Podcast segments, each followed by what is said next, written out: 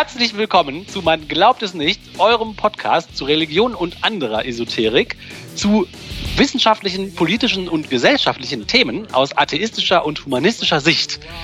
Wir würden uns wie immer freuen, wenn ihr uns äh, dort, wo ihr uns zuhört, auch bewerten würdet, uns mit Sternen bewerft oder Kommentare da lasst, weil das aber, hilft dem Algorithmus, uns zu finden.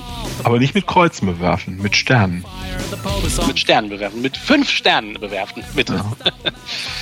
Herzlich willkommen, Oliver. Die Martina muss Leute heute aussetzen. hey Till, hallo Leute. Till. Hallo. Unser heutiges Thema ist so absurd, dass ich nicht so recht weiß, wo ich anfangen soll. Ich könnte anfangen mit einer Folge, die der Ketzer Podcast vor ein paar Monaten mal veröffentlicht hat. Da ging es um den Hollywood-Star Denzel Washington, der offenbar meint, dass die Stimmen in seinem Kopf direkt vom Christengott geschickt wurden. Ach, der was, hat Stimmen in seinem Kopf. Ich weiß nicht, ja, was er damit meinte, das ist aber nicht. Äh, also es stellte sich dann raus, was er meinte, es sind da so im Geiste formulierte Gedanken. Also wenn man im Geist einen Satz formuliert, dann klingt ja. das ja so, als ob einem, als ob da jemand spricht. Mhm, genau. Weißt du, was ich meine? Und irgendwo muss, Satz, muss dieser Satz, den du da formulierst, hierher kommen und Denzel Washington sagt, der ist direkt von Gott, der spricht in seinem Hirn. Ach, Herr Jemine. So, und anhand dieser göttlichen Stimme in seinem Kopf entscheidet Herr Washington dann, wie er sein Leben lebt. Und äh, darüber hat sich dann die auch, hat auch schön analysiert, aber darüber hat sich dann die Ketzermannschaft gebührend lustig gemacht und meinte, dümmer ginge es ja wohl kaum. da würde ich erst mal zustimmen. so, damit könnte ich jetzt anfangen. Äh, hatte dann aber den Gedanken, damit nicht anzufangen, sondern mit einer Ansprache, die Papst Franz im Herbst 2021 gegeben hat zur oder gehalten hat zur Eröffnung des weltweiten synodalen Prozesses. Ich erinnere mich. Da das Parallelum zum synodalen Weg, ne? nur weltweit. Genau, genau, genau, genau, aber auch ein bisschen anders. Okay. Da schreibt die katholische Nachrichtenagentur 10a äh, unter der Überschrift Begegnen, Zuhören, Unterscheiden. Papst Franziskus hat den zweijährigen weltweiten Konsultationsprozess eröffnet. Dabei rief Papst Franziskus dazu auf, einander in die Augen zu schauen und auf das zu hören, was andere zu sagen haben. Der okay. Papst, ja, erstmal, ne? Ja, da sagt der Papst, nicht so sehr, indem sie Veranstaltungen organisieren oder über Probleme theoretisieren, sondern indem sie sich Zeit nehmen, dem Herrn und einander zu begegnen. Zeit, um sich dem Gebet und der Anbetung zu widmen, diesem Gebet, das wir so sehr vernachlässigen, zu hören, was der Geist der Kirche sagen will. Der Geist der Kirche, ist das dasselbe wie Gott? Äh, der Geist möchte der Kirche was sagen. Ach so, ach so, ach so. Ja, ja, genau, genau, genau. So, und jetzt zuckt man erstmal die Schultern und sagt, was redet er denn da? Wie zielführend mag so ein Prozess sein? Aber dann legt der Papst noch einen drauf und sagt, oder äh, sagt das nicht, das ist jetzt wieder aus dem, ähm, aus dem Artikel, der Papst baute seine Predigt auf drei Verben auf. Begegnen, zuhören und unterscheiden. Er sagt, an einer Synode teilzunehmen bedeutet, mit Erstaunen zu entdecken, dass der Heilige Geist uns immer wieder überrascht, indem er uns neue Wege und neue Redeweisen vorschlägt. So, aha, mh. er schlägt ihm Redeweisen vor. Der Papst sagt, dass die Begegnung und das Zuhören zu Unterscheidungen führen sollten. Er bezeichnete die Synode als einen Weg der geistlichen Unterscheidung, die sich am Wort, der sich am Wort Gottes orientiere. Dieses Wort Gottes ruft uns zur Unterscheidung auf und bringt Licht in diesen Prozess. Es leitet die Synode und verhindert, dass sie zu einem kirchlichen Konvent, einer Studiengruppe oder einem politischen Kongress wird. Verpassen wir nicht die Gelegenheit der Gnade, die aus der Begegnung, dem Zuhören und der Unterscheidung entsteht. So, jetzt denkt wow. man, was redet denn da immer von Unterscheidung?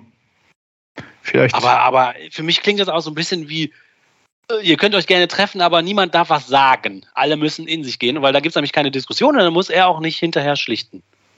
Ich sag mal, das ist vielleicht ein angenehmer Nebeneffekt. Jetzt sagte ich ja, er redet die ganze Zeit von Unterscheidungen. Ähm, Der redet ja einiges, wenn der Tag lang ist. Ich meine, der hat ja auch diese ewigen Generalaudienzen und wenn er hin und her fliegt, oft viele Stunden lang, redet er ja auch mit Journalistinnen und Journalisten und da muss man ja einiges reden, wenn man so viel Zeit hat. Und das könnte ja sowas sein. Deshalb habe ich mal nachgeguckt, ob ich da auch was Schriftliches finde und in der Tat gibt es das Handbuch äh, zur Synodalitätssynode. I kid you not. Was? Das Handbuch zur Synodalitätssynode.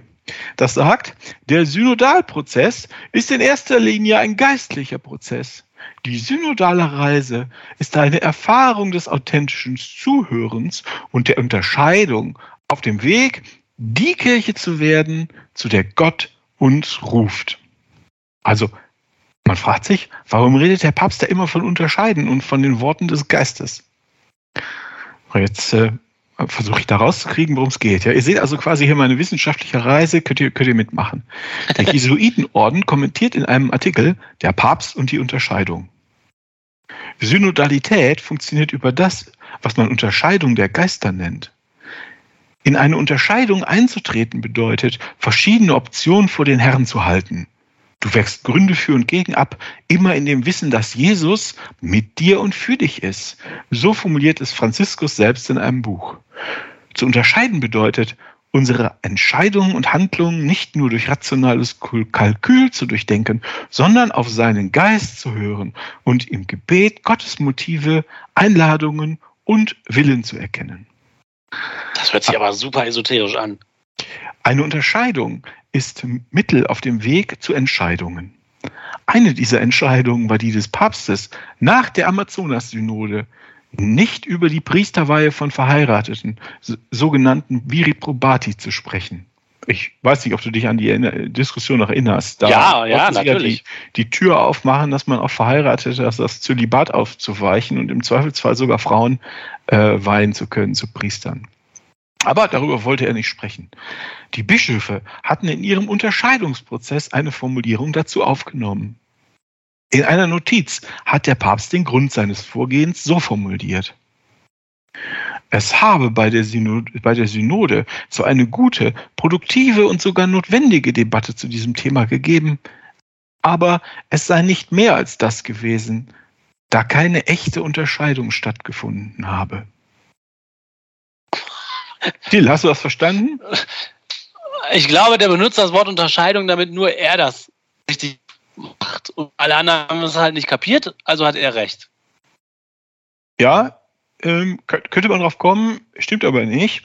Äh, es stellt sich raus, dass der Begriff von der Unterscheidung, ähm, um genau zu sein, von der Unterscheidung der Geister ein theologischer Fachbegriff ist, mit dem die Christen allgemein und die katholische Kirche hantiert. Mhm. Ich habe da mal, um, um, zu verstehen, was das genau ist, habe ich mal im Netz rumgeschaut. Die deutsche und die englische Wikipedia brechen ein unüberschaubares Gelaber aus. Deshalb habe ich das ähm, ähm, nach bestem Wissen und Gewissen aus verschiedenen Quellen zusammengesucht. Und das erkläre ich jetzt. Das erkläre ich euch jetzt mal, was der wohl so meinen könnte. Und zwar fange ich an mit der Katpedia. Unterscheidung der Geister bedeutet die Fähigkeitsgabe zu unterscheiden, ob ein Antrieb von Gott stammt oder nicht ob der Gott. Ein Antrieb? Der, genau, ob der Geist Gottes oder ein dämonischer Geist spricht. Der Lieblingsjünger Johannes schreibt, traut nicht jeden Geist, sondern prüft die Geister, ob sie aus Gott sind, denn viele falsche Propheten sind in die Welt hinausgezogen. Und dann noch ein Satz, der ist sehr schön, aber ich verstehe ihn nicht. Die Gabe der Unterscheidung der Geister ist eine besondere Gnadengabe, die aber wurzelhaft allen, die im Heiligen Geist leben, eignet. Was? Ich finde das kaum zu verstehen. Vielleicht hilft dir ein, ähm, ein Satz aus der englischen Wikipedia. Ich habe ihn übersetzt. Im täglichen Leben ist die am häufigsten benötigte Art der Unterscheidung von Geistern die Unterscheidung von Gedanken. In Klammern, wenn der Mensch seine Gedanken überhaupt analysiert. Neben Gedanken kann die Unterscheidung von Geistern auch auf die Beurteilung von Phänomenen wie nächtlichen Träumen, Visionen, Wundern, Prophezeiungen und anderen übernatürlichen Gaben angewandt werden. Aha, also man findet jetzt raus, ob einen jemand verführen will zur dunklen Seite der Macht oder ob das äh, echt von Gott, original Gott stammt, ja? Äh, genau, genau, genau. Die Wikipedia weiter. Die Unterscheidung ob der gute Geist, in Klammern der Einfluss Gottes, der Kirche, der eigenen Seele oder der böse Geist, in Klammern der Einfluss Satans, der Welt, des Fleisches, am Werk ist, erfordert ruhiges, rationales Nachdenken. Also jetzt doch rational. Der gute Geist bringt uns friedlichen, freudigen Entscheidungen.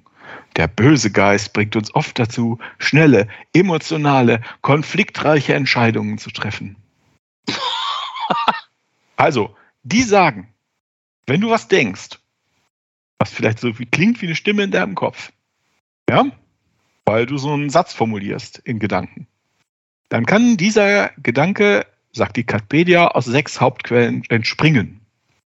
A. Aus uns selbst, dem zum Guten anregenden Geiste oder dem zum Bösen antreibenden Fleische. B. Aus der Welt, insofern sie durch die Sinne auf unsere inneren Fähigkeiten wirkt, um sie auf das Böse zu richten. C. Von den guten Engeln, die uns gute Gedanken, die in uns gute Gedanken wecken. D. Von den bösen Geistern, die im Gegenteil auf unsere äußeren und inneren Sinne wirken, um sie zum Bösen anzutreiben. Und E von Gott, der allein bis ins Innerste unserer Seele dringen kann und, und uns nur auf das Gute hinweist. So, aha. Und F? Eben waren es noch sechs, jetzt ist es nur noch fünf, ist aber egal. Genau, ich wollte gerade sagen, F, vielleicht, wo ist F? Vielleicht nicht so wichtig, hat der Papst sich vielleicht vertan, als er das geschrieben hat. Also, wenn der Papst und seine Kirchenfürsten in Gedanken Stimmen hören, dann können die nur von ihnen selbst von Gott und seinen Engeln oder vom Teufel stammen. Und ja. das beinhaltet nicht nur Gedanken zu Entscheidungen über ihr eigenes Leben, wie Denzel Washington das offensichtlich trifft, sondern auch Gedanken und Pläne zur Zukunft ihrer Kirche mit ihren, ich glaube, es sind im Moment 1,3 Milliarden Mitgliedern und ihrem gigantischen Vermögen. Aber warte mal, die Quelle aus ihnen selbst ist halt die interessanteste, ne? Wenn Gott was einflüstert oder der Satan was einflüstert, okay. Aber aus einem selbst, ne? Das ist ja interessant. Wie kann man denn dann. Eieieiei. Ja, und es kann auch die Seele oder der Körper sein. Also, aber das ist ja ein Problem. Du denkst da über was nach, wie zum Beispiel die Bischöfe bei der Amazonas-Synode, ob sie vielleicht verheiratete Männer zu Priester weihen lassen wollen. Und du denkst darüber nach und es stellt sich raus, das ist überhaupt kein Gedanke, den Gott in deinen Kopf gemacht hat, das hat der Teufel gemacht. Aber das muss er erst einmal rauskriegen, ne? Genau. Aber das ist auf jeden Fall total relevant für die. Also jeden Gedanken, den man hat, muss man erstmal rauskriegen, wo der jetzt herkommt. Exakt. Und zum Glück gibt es da ein absolut sicheres Verfahren. Da um wollte ich gerade fragen. Um göttliche und teuflische Gedanken zu unterscheiden, nämlich eben die Unterscheidung der Geister. Das ist ein Verfahren, was heute noch angewandt wird in der katholischen Kirche. Und das wurde von Ignatius von Loyola im 16. Jahrhundert entwickelt. Und dazu hat dieser Ignatius seine 23 Regeln für die Unterscheidung der Geister in seinem Handbuch der geistlichen Übungen ähm, elaboriert dargelegt. So, und dieses, ähm, das sind die Exerzitien, über die die Martina schon mal berichtet hat, denen sich unter anderem der Hamburger Erzbischof Hesse unterwerfen musste, ja, weil er in seiner Zeit in Köln Kindersex vertuscht hat. Ne? Ja. Die Ignatien, ignazischen, die Ignaz, ignatianischen, glaube ich, die ignatianischen Exerzitien. So, ähm, und ein wichtiges, ich erkläre jetzt nicht alle 23 Regeln, das wäre vielleicht etwas zu weit führend, ähm, aber ein wichtiger Teil des Verfahrens ist das Erkennen von bestimmten Merkmalen, die göttliche oder teuflische Gedanken äh, immer haben. Und ich würde sagen, wir machen jetzt mal ein Experiment. Oh ja. Till, ja. denk mal einen Satz laut in deinem Kopf, aber sag ihn nicht. Warte. Das kann bei mir sehr lange dauern. Ja, wir müssen noch ein bisschen warten.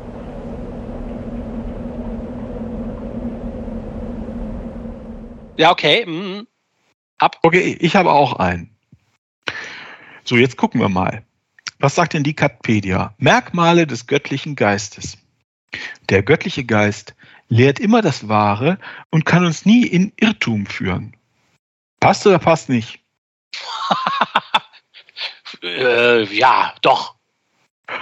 Bei mir ist es noch neutral. Der göttliche Geist teilt unserem Verstand nie nutzlose und unfruchtbare, eitle und ungehörige Dinge mit. Oh, was ist ungehörig? Eitel. Ähm. Der göttliche Verstand bringt immer unserem Verstande Licht. Äh, nee, das schon, das trifft jetzt nicht zu, glaube ich. Okay. Vielleicht das nächste. Der göttliche Geist macht den Verstand gelehrig, weich, biegsam und geneigt zur Annahme der Absichten anderer. Besonders wenn es sich um Absichten von Vorgesetzten handelt. ähm, ich glaube schon wieder nicht. Mist. der göttliche Geist gießt der Seele immer Gedanken der Demut und Niedrigkeit ein. Boah, nee, schon wieder nicht. Also bei mir ist es eher so, äh, eher so neutral bei dem Gedanken, den ich mir jetzt überlegt habe. Ähm, aber sieht nicht gut aus. Bei dir auch nicht. Dann gucken wir also, jetzt mal. Dann gucken wir doch erstmal die Berg Merkmale des bösen Geistes bei den Regungen und Akten des Verstandes an. Ja, und gucken, ob das vielleicht passt. Ja, ob das Weil irgendwie müssen wir ja entscheiden, wo es herkommt. Das ist ein Mehrheitsentscheid am Ende. Vermutlich. Der Vater der Lüge sucht uns immer einen Irrtum einzureden, bald offen, bald versteckt. Nö, das passt jetzt aber auch nicht. Wenn der teuflische Geist mit Lug und Trug nichts ausrichtet, gibt er nutzlose, eitle und unpassende Dinge ein, um das Gut zu hintertreiben. Nö, das würde ich auch nicht. Nee, nee. Der teuflische Geist erzeugt im Verstande Finsternis oder ein falsches Licht. Nee, auch nicht. Ja, das ist aber auch schwierig, ne? Also, aber von den sagen, Göttlichen hat wenigstens die ersten zwei gepasst zu meinem Gedanken. Ja, das ist doch schon mal ziemlich gut. Der teuflische Geist ist trotzig und widerspenstig. Nee, passt nicht. Der böse Geist treibt zum Übermaß im Guten an. So, wait, wait, wait. What? Also eben. Übermaß im Guten? Der teuflische eben, ja genau, also Gutes tun, das ist der, ist der gute Geist.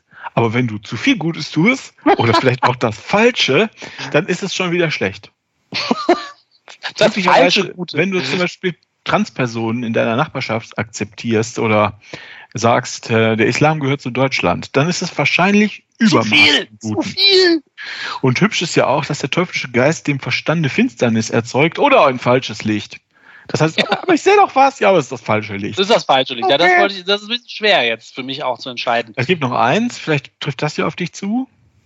Der böse Geist flößt immer eitle und stolze Gedanken ein. Auch mitten in tugendhaften und heiligen Handlungen. Äh, nee. So, nee. konntest du denn jetzt äh, deinen, deinen Gedanken unterscheiden? Hast du also, also eine erfolgreiche Unterscheidung der Geister vorgenommen? Ich glaube schon, weil von den Teuflischen hat eigentlich nichts gepasst und von den Göttlichen hat wenigstens ein oder zwei gepasst. Ja, dann, was war denn dein Gedanke? Dann können mein wir Gedanke war, beerden. die Kirche sollte in Deutschland einen Einfluss verlieren. Ah, okay, guter Gedanke. Aber wenn er göttlich ist, scheint er göttlich zu sein. Äh, lehrt das Wahre. Jetzt müsste man das mit der Bibel vergleichen. Hm. Kann nie zum Irrtum führen. Ich würde sagen, dein Gedanke ist umstritten. ähm, aber das ist doch auch irgendwie eitel und stolz. Ist auch egal. Mein Gedanke ist das war. Ich, eitel? Wieso ist das eitel? Ja, weil du ja meinst, du kannst jetzt, ähm, du kannst alleine ähm, einschätzen, was gut ist für Deutschland. Ach so. Aber ich kann das ja gar nicht alleine einschätzen. Ich stütze das ja auf Sachen, die ich so hier und da gelesen habe. und ich will ja auch nicht, dass es für mich besser wird, sondern es ist ja total uneigennützig, dass es für alle besser wird eigentlich. Ne? Also, also mein Gedanke war, ich möchte ein Digitalpiano kaufen und Es ist möglicherweise stolz und eitel. Nutzlos und eitel und unpassend ist es vielleicht auch. Das heißt, in meinem Fall würde ich sagen, äh, es ist entweder von mir selbst oder vom bösen Geist. Der hat mir diese Regelung. Und was macht man denn, wenn es von dir selbst kommt? Er ist unentschlossen dann. also das ist, hat jetzt nicht so richtig gut geklappt mit dem Unterscheiden. Äh, das könnte daran liegen, dass wir noch nicht genug über die Unterscheidung der Geister gelernt haben. Und ich hatte dann auch gar der Papa, der Papa Franz nicht, das hilft.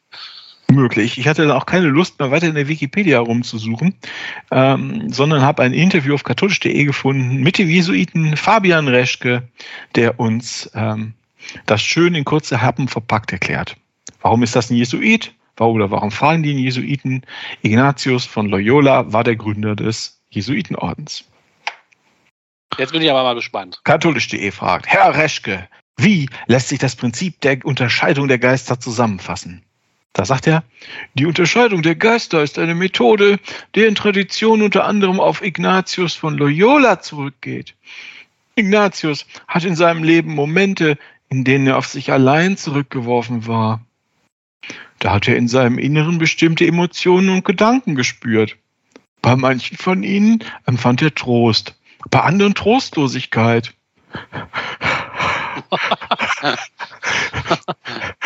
Nein! Damit ging jeweils eine gewisse Nähe Gottes und der damit verbundene Frieden einher. Oder eben dessen Fehlen. Das eine vom anderen zu unterscheiden, ist ein Prozess der Selbsterforschung, nicht nur der Analyse wegen, sondern um den Willen Gottes auf die Spur zu kommen. Das klingt ein bisschen kindisch. Wie wird das bei Ihnen im Orden angewandt? Diese Unterscheidung passiert einerseits individuell. Jeder Jesuit ist angehalten, sie in seinem geistlichen Leben und in den Erfahrungen des Alltags zu praktizieren. Also das heißt, wenn er was machen muss, dann denkt er kurz nach und so, oh, es fühlt sich trostlos an. Dann macht das lieber nicht, ja? Okay. Das ist ja wohl die, die subjektivste Art, äh, was zu bewerten, die ich über je gehört habe. Nein, das stimmt ja gar nicht. Das stimmt ja gar nicht. Äh, es, gibt da, es gibt da verschiedene Schritte. Der erste wäre, sich auf gemeinsame Ziele zu verständigen. Von diesen Zielen wird überlegt, was mögliche Strategien oder Wege wären, um zu diesen Zielen zu kommen. Alle Optionen sollten auf den Tisch kommen. Diese Möglichkeiten werden dann insofern gegeneinander abgewogen, als dass zu jeder Position Pro- und Kontraargumente gefunden werden. Ah, das sind auch Sachen, die ich zu meinem Digitalpiano auch mache. Das ist so ein bisschen BWL ähm, oder Entscheidungstheorie. Es ist noch nicht mal eine Einführung in die Entscheidungstheorie. Es ist so Entscheidungstheorie Kindergarten, was er hier beschreibt. Das ist gesunder Menschenverstand. Jeder, der eine Entscheidung trifft, macht das doch automatisch, sich ja, zu überlegen, was offensichtlich hat das für Folgen. Brauchten die da erst Jesuiten für, um das zu erkennen. Also, diese Möglichkeiten werden dann insofern gegeneinander abgewogen, als dass zu jeder Option Pro- und Kontraargumente gefunden werden. Und zwar von jedem für beide Seiten. Jeder soll sich also von der eigenen Präferenz freimachen. Im nächsten Schritt geht es dann darum, dass jeder Beteiligte alles Gehörte ins Be Gebet nimmt. Danach gibt es einen Austausch, wo jeder mitteilt, was diese Optionen in seinem Beten ausgelöst haben. Oh. Das ist bestimmt alles total ehrenwert, was sie machen. Ja, nee, nee, der Gott will das. Das hat mich, das hat mich sehr befreit beim Beten. Ich muss das kaufen. Ich brauche dieses Digitalpiano. Aber du musst mir zuerst mal die Vor- und Nachteile deiner Entscheidung mit dem Piano erklären und dann muss ich dir auch noch mal alle Vor- und Nachteile von dem Piano erklären. Und dann müssen wir beide nach Hause gehen und beten. Und dann müssen wir uns wieder treffen und erzählen, was beim Beten mit uns passiert ist. Ne? Genau, genau, genau, genau. Und da sagt er, wir gehen davon aus, dass in diesem ganzen Prozess nicht nur wir als Einzelne handeln, sondern dass alles vom Geist Gottes durchdrungen ist und begleitet wird. Tja, ja. Till, was meinst du? Ist das ein valides Verfahren, um Entscheidungen zu treffen oder um zu Erkenntnissen über die Welt zu gelangen? Mit einem Wort, nein. Was ich ganz gut finde, ist, sich gegenseitig über Pros und Kontras auszutauschen, aber das ist so basic, dass man dafür weder Jesuiten noch Gott noch die Kirche braucht. Ja, das ist die Unterscheidung der Geister, ne? Das musste man da erst für erfinden. Das hat äh, 23 Schritte der Prozess und es geht darum, rauszukriegen. Naja. Also. Aber klar, wenn man im Dunkeln fuchtelt und an den Gott glaubt und das nicht fallen lassen möchte, dass der da irgendwo rumsaust und alles Mögliche bewertet und so, klar, du hast halt keine Methode, den zu fragen. Also muss man sich solche verrückten Sachen ausdenken, um irgendwie, äh, was du ja machen willst, ist die Meinung Gottes einholen. Aber weil der halt nicht mit dir redet, musst du jetzt selber so komische Sachen dir ausdenken. Du bist ja auf dich alleine gestellt, der antwortet ja nicht, der Gott. Ja, zum einen ist es das und zum anderen distanziert man sich auch von dem, was man selbst denkt. Ich weiß nicht, ähm, ich weiß nicht, ob du dich erinnerst, es gab vor, vor ungefähr zehn Jahren, ist mal so ein völlig durchgeknallter Kreuzfahrtschiffkapitän mit seinem Schiff vor irgendeine Klippe gefahren in Italien. Und dann ist das ganze Schiff umgekippt. Das ja. Schiff ist umgekippt. Es sind auch viele Leute umgekommen, aber hauptsächlich fragte man sich, was ist denn mit dir los? Das ist offensichtlich eine dumme Idee. Und er hat sich dann damit in, im Gerichtsprozess damit verteidigt und ich scherze nicht, er wäre von seinen Gedanken verführt worden. Dann ist er nicht selber nicht mehr schuld, ne? Dann ist er selbst nicht mehr schuld, sondern seine Gedanken. Und ähm, das Vorgehen ist ja nicht völlig verschieden. Ne? Du ja. hast jetzt Gedanken und dann denkst du, Mensch, das kann doch nicht sein, dass ich das denke. Aber also, dann lässt die Gedanken mal machen und dann, ja, nee, tut mir leid. Die, Gott will es oder meine Gedanken wollten es, ne? Ja, meine Gedanken wollten das und ich kann gar nichts dafür, weil die hat der Teufel mir eingegeben.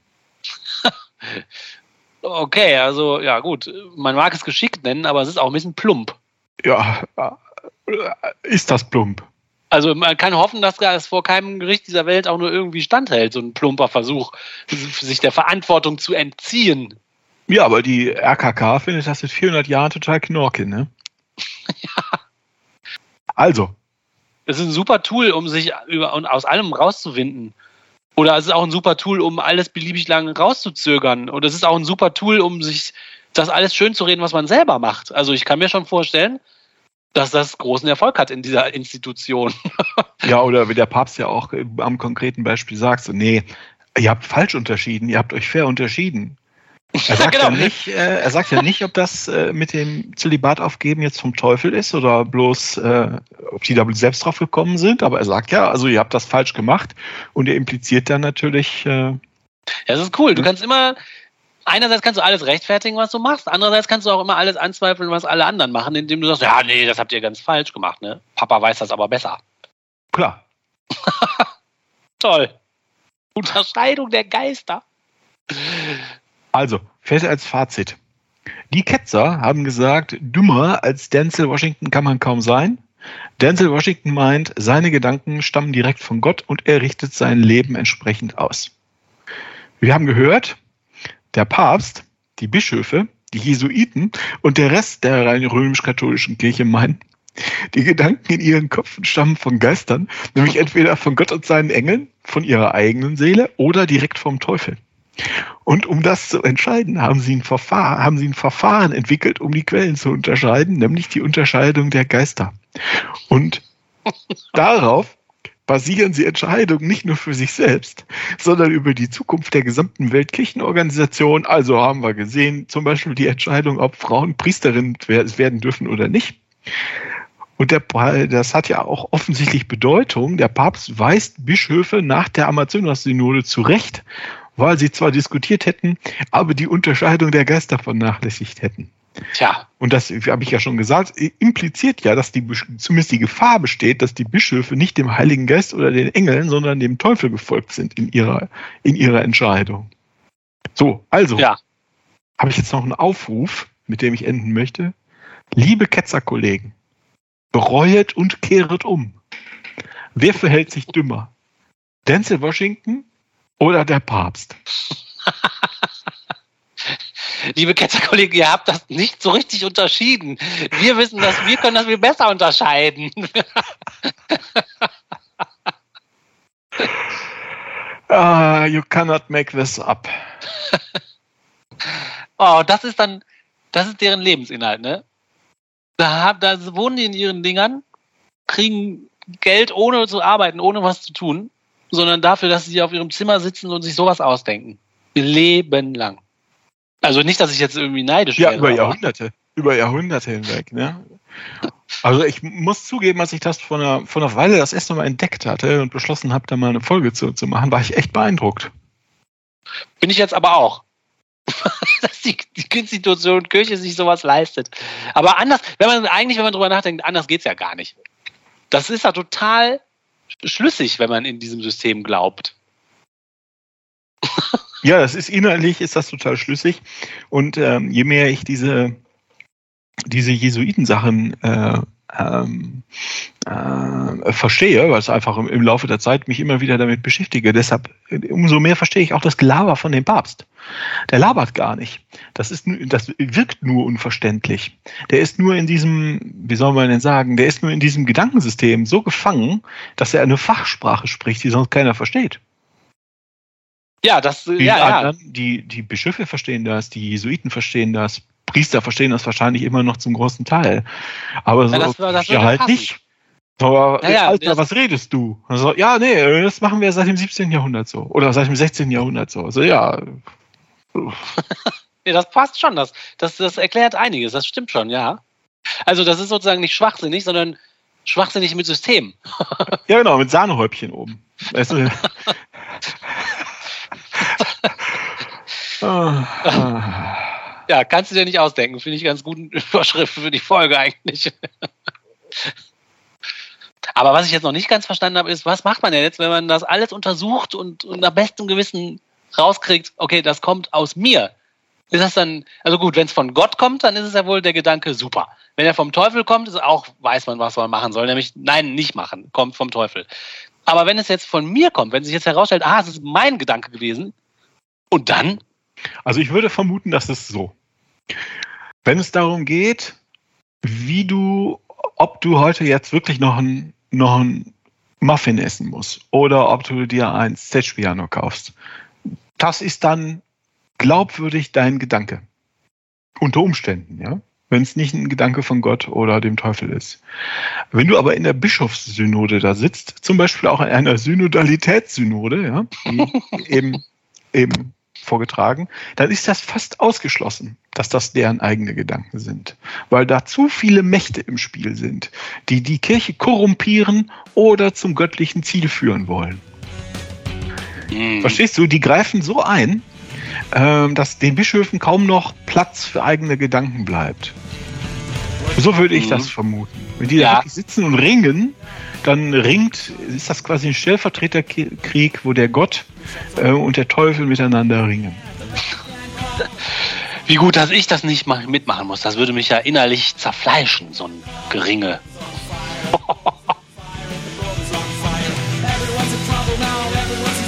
Und das war wieder eine Folge von Man glaubt es nicht, eurem Podcast zu Religion und anderer Esoterik, zu gesellschaftlichen, politischen und wissenschaftlichen Themen aus atheistischer und humanistischer Sicht.